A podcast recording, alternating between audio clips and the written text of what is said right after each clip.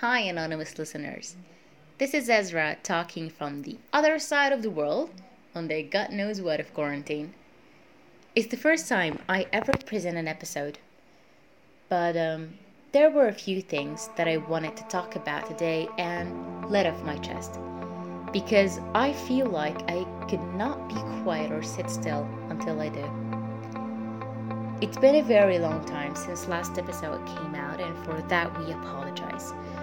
But we found it very difficult and hard to work and produce the podcast during the hard time that the world is facing and going through currently. A pandemic, black people dying, assholes gaining more power every day and abusing that power to oppress helpless minorities. It's been a mass hysteria. And it has also been depressing and hard to carry on with the podcast with all this shit going down and not being able to do anything about it. So, we thought that the best thing to do was to disappear for a while and try to understand the world around us as it's getting harder to fathom and try to learn and understand how we could be of help. I don't know where to start, to be honest, but I've always found it incredibly hard to understand bigotry. When has hate ever created a better reality for anyone ever? How could a person, how could someone look another person he has never met before and does not even know in the eye and simply just harm them, kill them, shame them, hate them? And for what and why? It's an endless bed of questions that we have no answers for right now. I don't think we'll ever like have answers for it.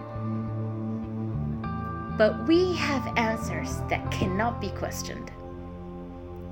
If you're a normal, sane, educated, good person, you would simply know a few things by heart. That it's not okay and it's never gonna be okay to build judgments based on race, gender, or sexual orientation. That targeted hate only brings more hate and violence into this world. This world that has already seen enough of it for decades and decades. And if you'd ask me, these things should be actually criminalized. It should be a felony. But if your mom's a hoe, you'd find the opposite absolutely fucking okay. You tend to justify it, to normalize it, to seek more reasons to make it seem okay. But here's the good news, guys. There is still hope for you out there to be cured from racism.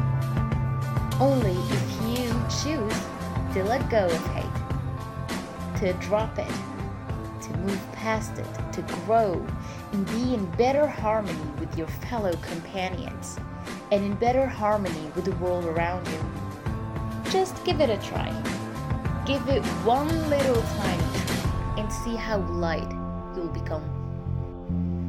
Over the past few months, I was absolutely moved and inspired by people using their voices, platforms, and privilege to protect and support the Black Lives Matter movement.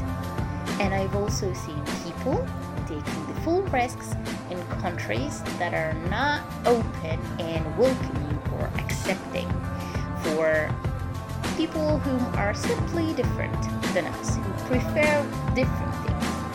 and they use their voices and protected and defended those people of the LGBT community. And I really hope that this becomes an everyday thing to be brave enough to stand up against violence and oppression, to refuse systematic racism and refuse to be bystanders. Because I see no other way to dismantle oppressing systems by uniting, caring, loving, and being vocal. You can't be like, okay, it's a, it's a black people problem. It's misogyny problem. It's LGBT problem. it's a Muslim problem or Middle Eastern problem. It can work this way. It can be like that.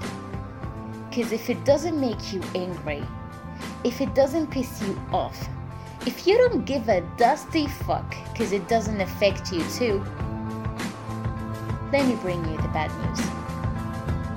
You're a part of the fucking problem.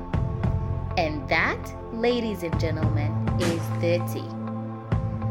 I hope you all stay woke, stay safe, and have a lovely week and all. And see you on the next episode. Have a lovely night.